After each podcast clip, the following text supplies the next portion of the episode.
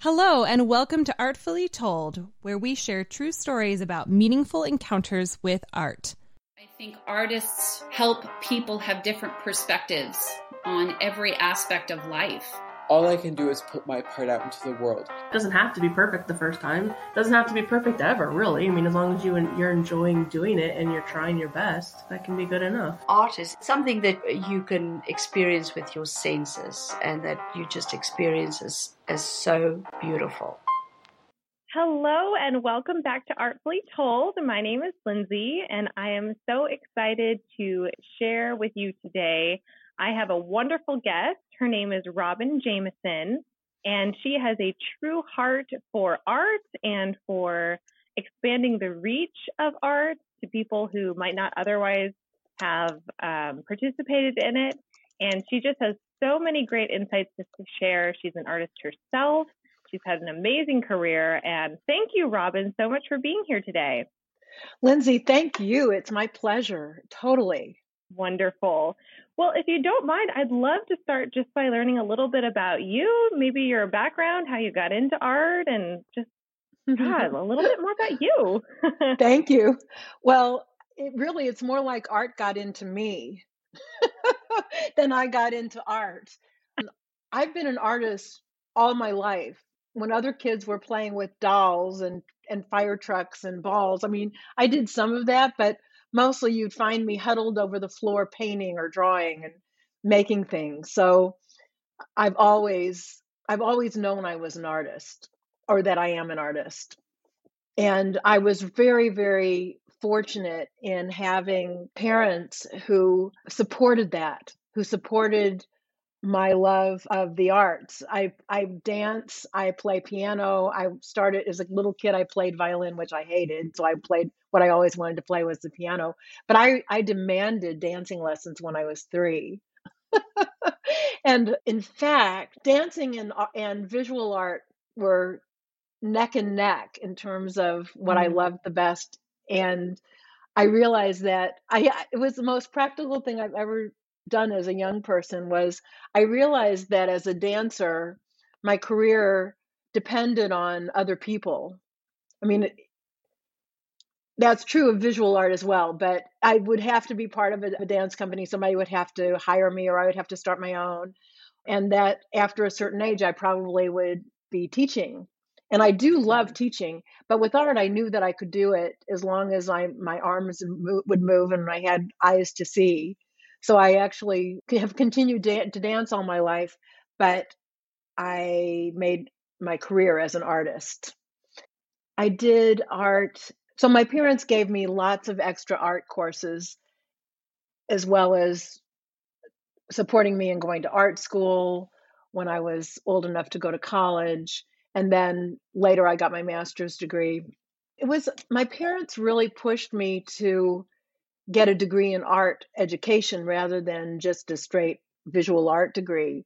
And at the time, I was not pleased about that. But looking back, it was really a gift in disguise in that when you get a degree in art education, you have to take classes in every kind of art making weaving, jewelry making, print making, everything which I probably wouldn't have done. So it exposed me to different mediums and had me see what I really came out loving the best. And I've really always been a two dimensional artist.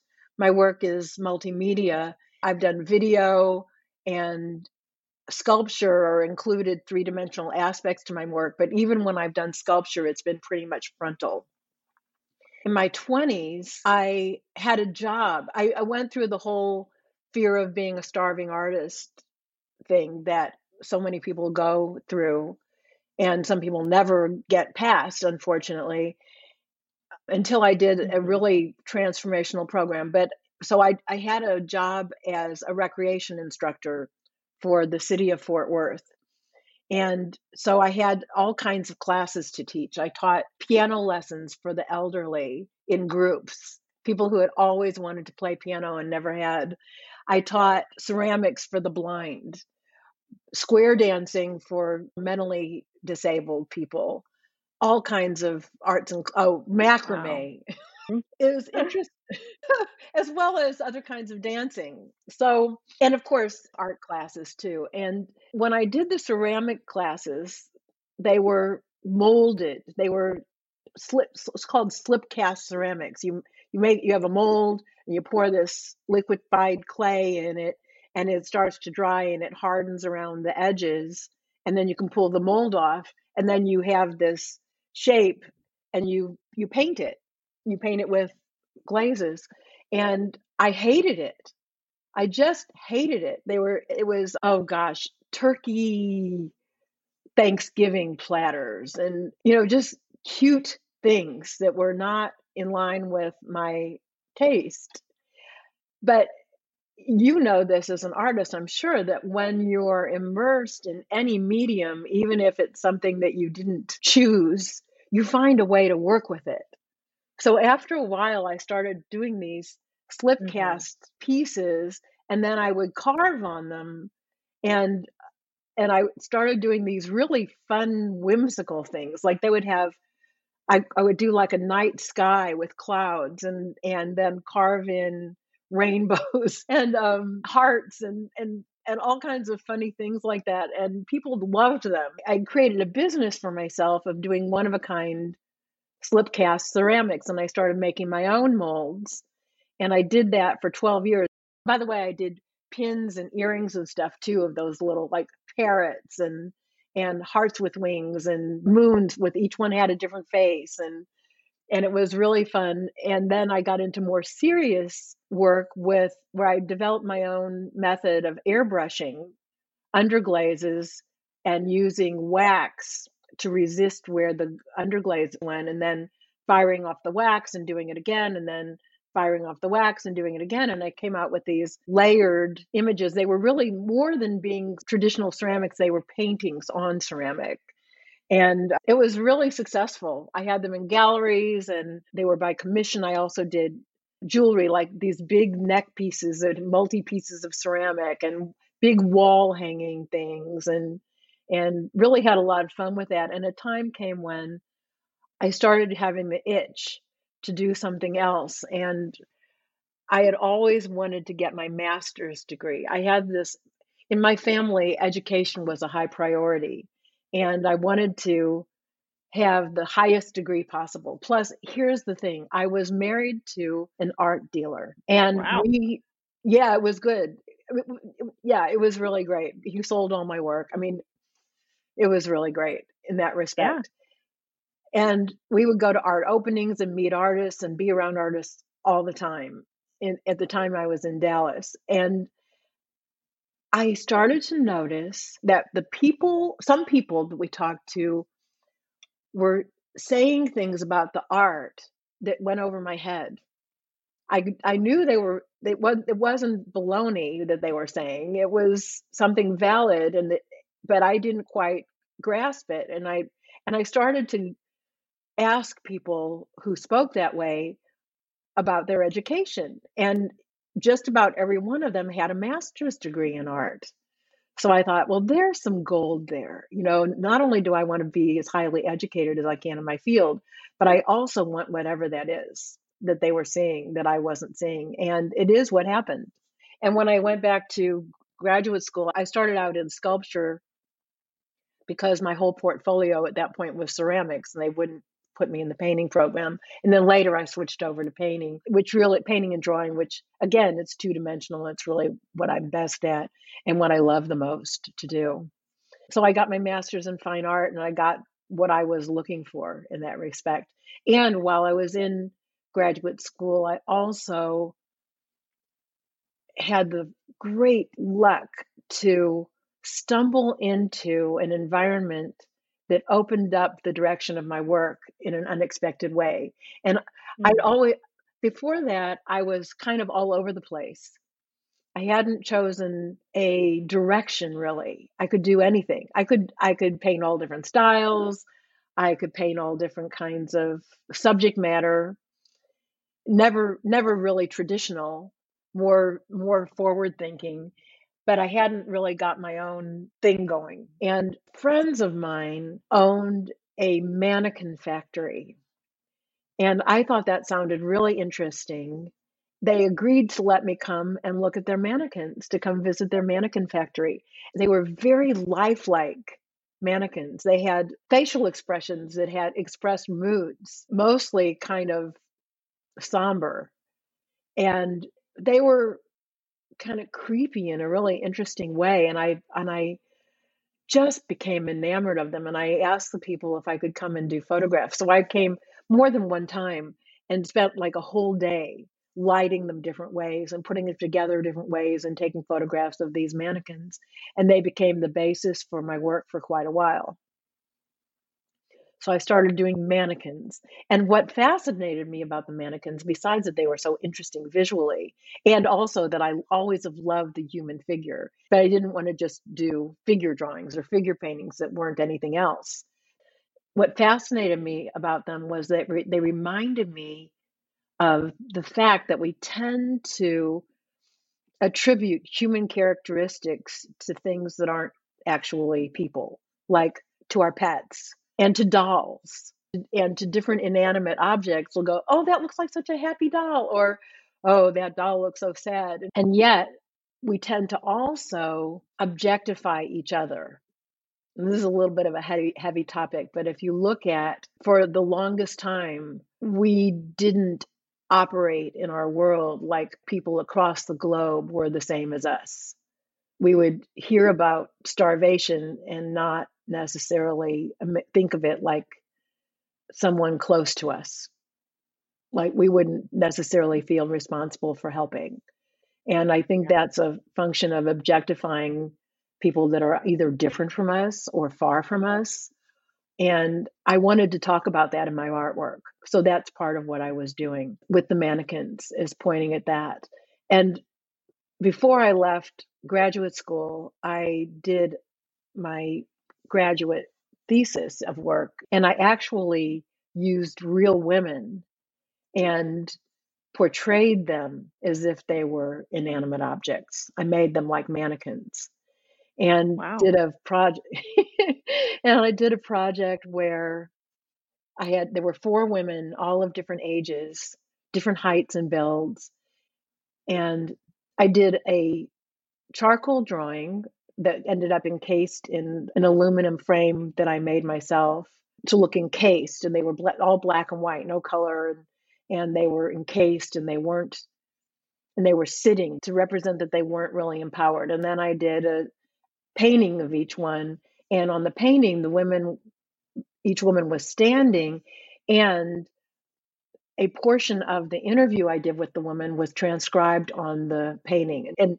there were four of them, and they were legible to different degrees. So I always provide the actual transcript. And it was, and then the video took the interviews that I did and had them edited down into kind of bullets. Like he always talked about me this way. And it was all about relationships. And uh, so then I made these a video of each woman. It was called Woman as Object. And then one more piece of it was actually a loan that I got from a man I know in Colorado, and he made this thing called a metaphaser. He's an inventor, and he made this thing called Oh, a metaphaser, and he let me use it in my show. So the metaphaser, it, it's this thing on a stand. It looks like a a square box with mirrors and lights, and one person stands on one side of it, and another person stands on the other side of it, and the light starts flashing. And if the room is dark, you can see what you two would look like if you were combined. And what I did with it was I put a mannequin on one side, and then you could stand in front of it, put, line your face up with the mannequin's face, and see what you would look like if you were a part mannequin. Wow, that sounds so cool. it was so fun. Yeah. And he he made those for celebrities. He um, Ringo Starr has one. Cher has one, I believe. Yeah, they were they were a thing. Wow, that's amazing. meta, Oh, and I love right? the name too. yeah, science Oh, fiction name, the right? Oh my goodness, it's amazing. Yeah. So after I finished getting my master's degree, I moved shortly thereafter from Dallas to Austin. I've been working here ever since. My work has gotten more feminist, a lot. Mhm. uh, I should say womanist. I think I like that better because it's not about a movement. It's about Yeah. um, portraying, having my work speak to women's concerns, and also a lot of really personal work. And when I started, when I was doing my preparing, when I was in graduate school, I started using actual text on my paintings and drawings and incorporating words in different ways. And I've continued to do that in most of my work. So that's it on my work. Perfect. Yeah. Yeah. Well, you have had an amazing journey and gotten to do so many unique things with your art. Like you said, you've, you've actually dabbled in so many different ones that your perspective is really unique. And I think that's really incredible.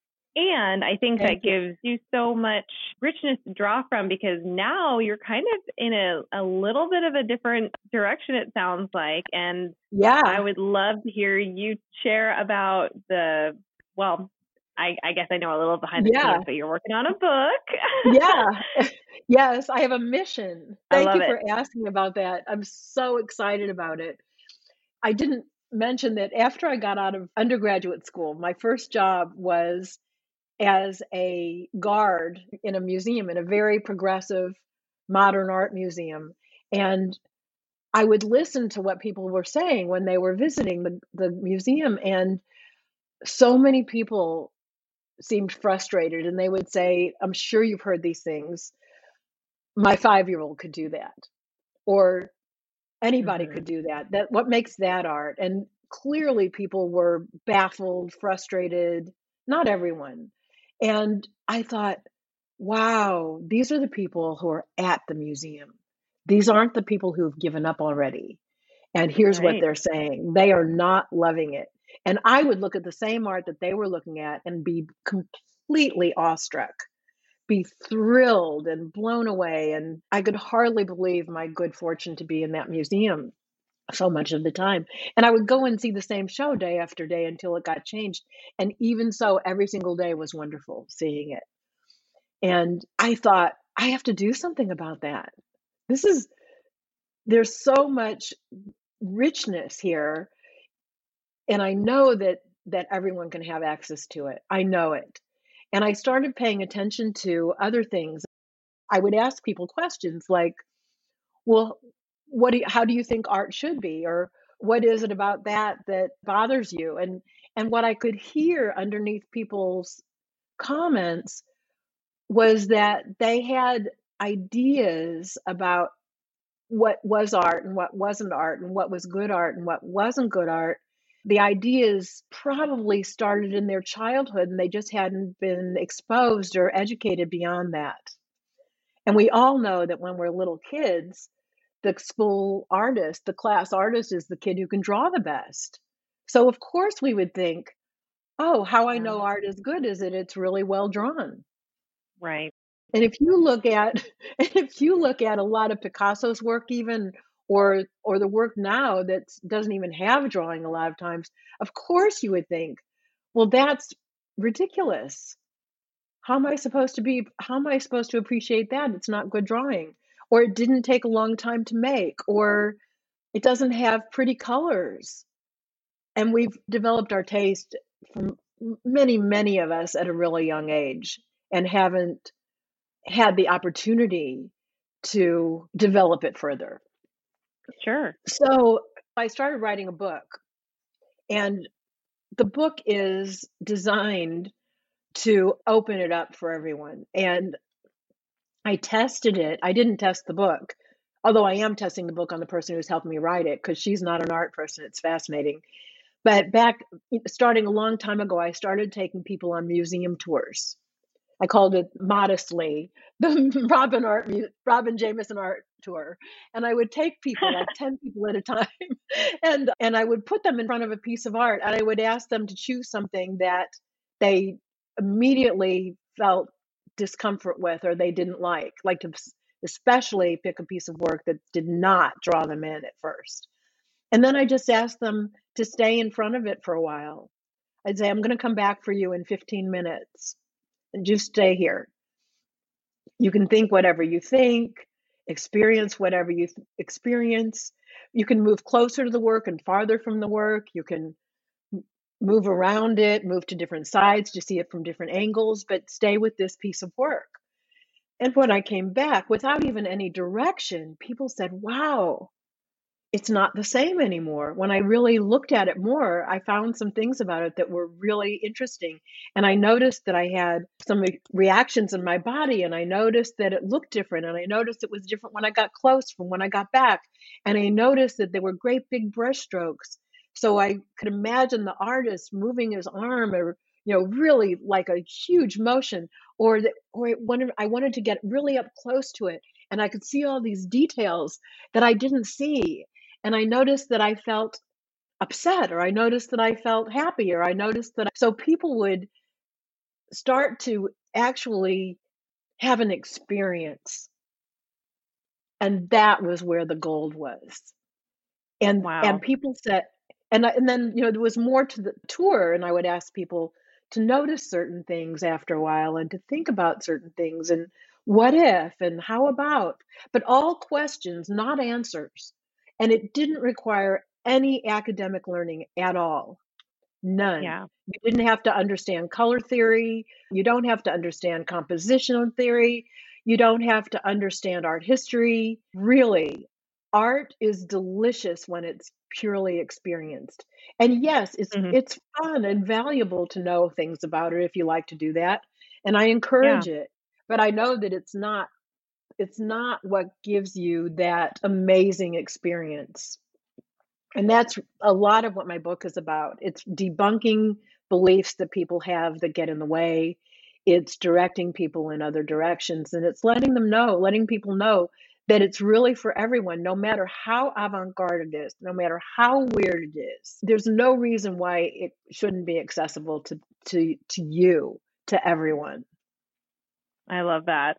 And listeners of this podcast would especially probably appreciate that because they know where I'm coming from as well. And just trying to share art with more people because I think there is so much to art. And I love your perspective of when you take more time with it and when you have a little more even context sometimes or or just a guide like you have been it makes all the difference in the world to an ex, you know an experience that someone can have especially if that's not their thing it's really true and I like a really non-traditional approach.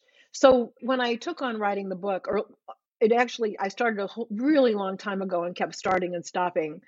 But I also had a vision of speaking, being a speaker for the difference that art makes, and especially the part that's that people feel so locked out of. And why I'm so passionate about that is because it is a reflection of our culture. Yes, impressionism is beautiful. Yes, the old masters were awesome. I mean, what they did was incredible. Such mastery and such expression. But today's art is today's art and nothing else is. And it gives you artist perspective and artist insight into what it's like to be alive right now.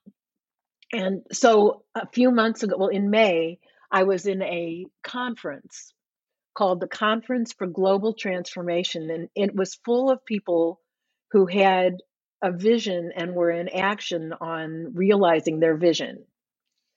And I got in touch with the fact that I really wanted to do more than just write a book. So the book became part of what it takes from for my mission, which is for everyone to have access to the art of our time and to be able to relate to it and appreciate it. And so I've been in action ever since every single day, and this is part of it, to spread the word for people to begin to open that up, open that door. I've been assembling a team and I'm writing a song and I'm going to be doing podcasts similar to what you're doing and um, traveling and speaking. That's my vision so that the, re- the rest of my life will be devoted to having that happen. That sounds amazing. Yeah. Well, and again, I love I love your heart behind art and I love what you're trying to do with it. Do you have any specific stories that you particularly wanted to share today? Let's see. Oh, yeah, I have here's one. Yes, I love this. And it really speaks to having freedom around art and not thinking that every single piece has to look the same to everyone or have a certain meaning. I was at a gallery and there was this little girl, she was about seven, and she was pointing at a, at a work of art and she said, Mom, look, it's got a taco in it. And her mom was kind of going, shh. And the artist was there. It was an opening. The artist was there and she overheard it. And she came up and she said, oh, You're right. That there is a taco in it. I never saw Oh, that before. Thank you so much. Uh, isn't that great? It's really parallel with my message that however it is for you is valid. Even if you right. hate it, enjoy hating it, you know? Look at you, what is it that you hate about it? And get into it, you know? Give it some Yeah. time. Look and see what is it? What is that?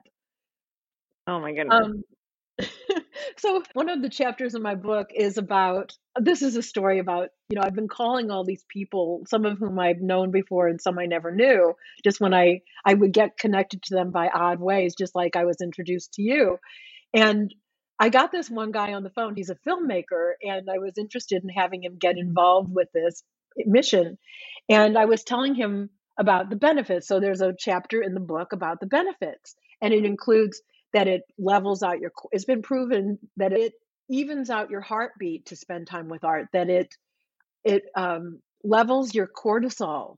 It has cognitive benefits that your brain works better. Kids test smarter after just one visit to an art museum. They took 10,000 kids and did this test with them and and it was like a very high percentage tested higher just after one visit. And not right after either. They would do wait a month. Anyway so i was telling this guy about the benefits. He's a physicist and a filmmaker and entrepreneur interesting guy. And i started telling him about the benefits and he goes he starts going yeah i can just see it. Like you go to work after you go to work and and you're talking to your colleague and and your colleague says hey i see you got a raise how'd you do that? And the person says oh i've been going to the art museum over lunch or or i see that you got engaged. Yes i've been looking at modern art and i've gotten so much more relaxed and my the woman i've been pursuing now finally accepted my proposal. So he was actually seeing it in terms of how it would affect people in their everyday life and it was so delightful. Isn't that great? That, that's amazing. I love it. and it's i mean it sounds funny but it really is true it really yeah. is true that participating with art has an enormous impact on our well-being Yeah. That's awesome. That is amazing. So, yeah, well, thank you again so much, Robin, for sharing more about your experience with art and what you're kind of passionate about right now. And if it's okay with you, I do have a couple of questions that I always like to ask my guests. Sure. Awesome. So, the first is going to be how do you personally define art or what is art to you? Okay. Well, I'm a, I would say that I'm a little bit of an art snob. So I consider art anything that is created with the intention for it to be, for its only function to be presented and appreciated. For me, art is music, poetry, liter- literature, dance, visual art, film. And for me, Oh, originality is important. yeah, absolutely. Okay. And what do you think is the most important role of an artist? Well, the role of the artist is to create and to create authentically from the heart. I think the the role of the artist also includes sharing what they've created. Okay. And then do you think that art should be inclusive or exclusive? And I'll define Oh my terms a little bit with that. Oh, it's, uh, yeah. So with inclusive, it's the audience or the you know spectator essentially has a little bit of context to what the art is, whether it's a painting or whatever. They have a little bit behind it. Either it could be something as simple as a title that's kind of helpful, or or it could be program notes or something like that. So the artist kind of invites somebody into their own interpretation per, per se versus exclusive meaning that the uh, artist creates something, shares it with the world, but doesn't provide much or any context to it. So then it's completely kind of up to the audience to determine what they think. Both. My my preference is that people experience the art first and then find out what the artist has to say about it or what the museum has to say about it so that they really get their own experience first. And so that they're not looking to agree you know so that like the artist says it's about this. So then when i when i go and look at the art then i think well it's about that instead of having it be really open ended so i really prefer for people to to have their own experience first and then to see what the artist says about it. And even even after seeing what the artist says about it or what the clues are to still not have it be like a quiz like oh i got it right or i didn't get it right. I really think that it's personal ultimately to Yeah. each to each individual. I also don't want artists to be so what like so exclusive as you put it that they won't share what they were up to Right, absolutely.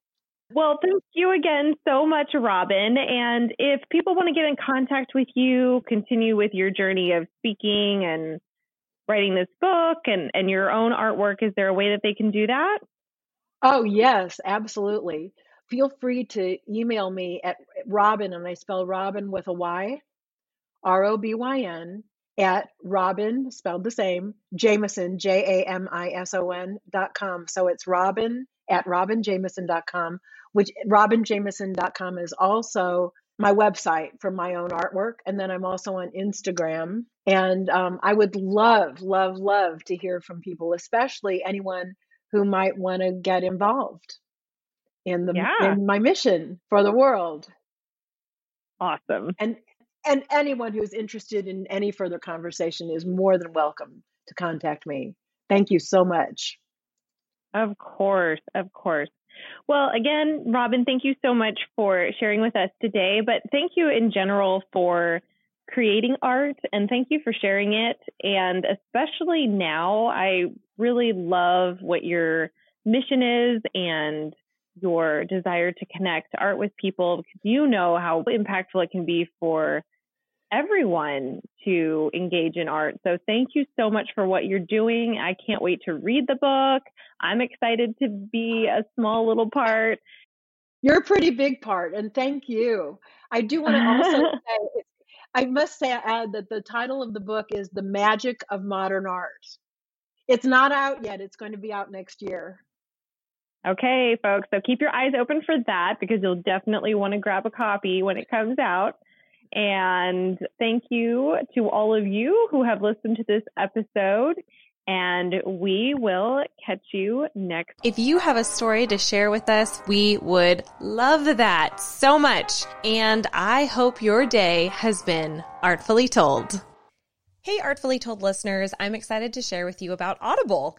As a podcast listener yourself, you already know how great it is to listen to something while you're driving or doing dishes or whatever it is.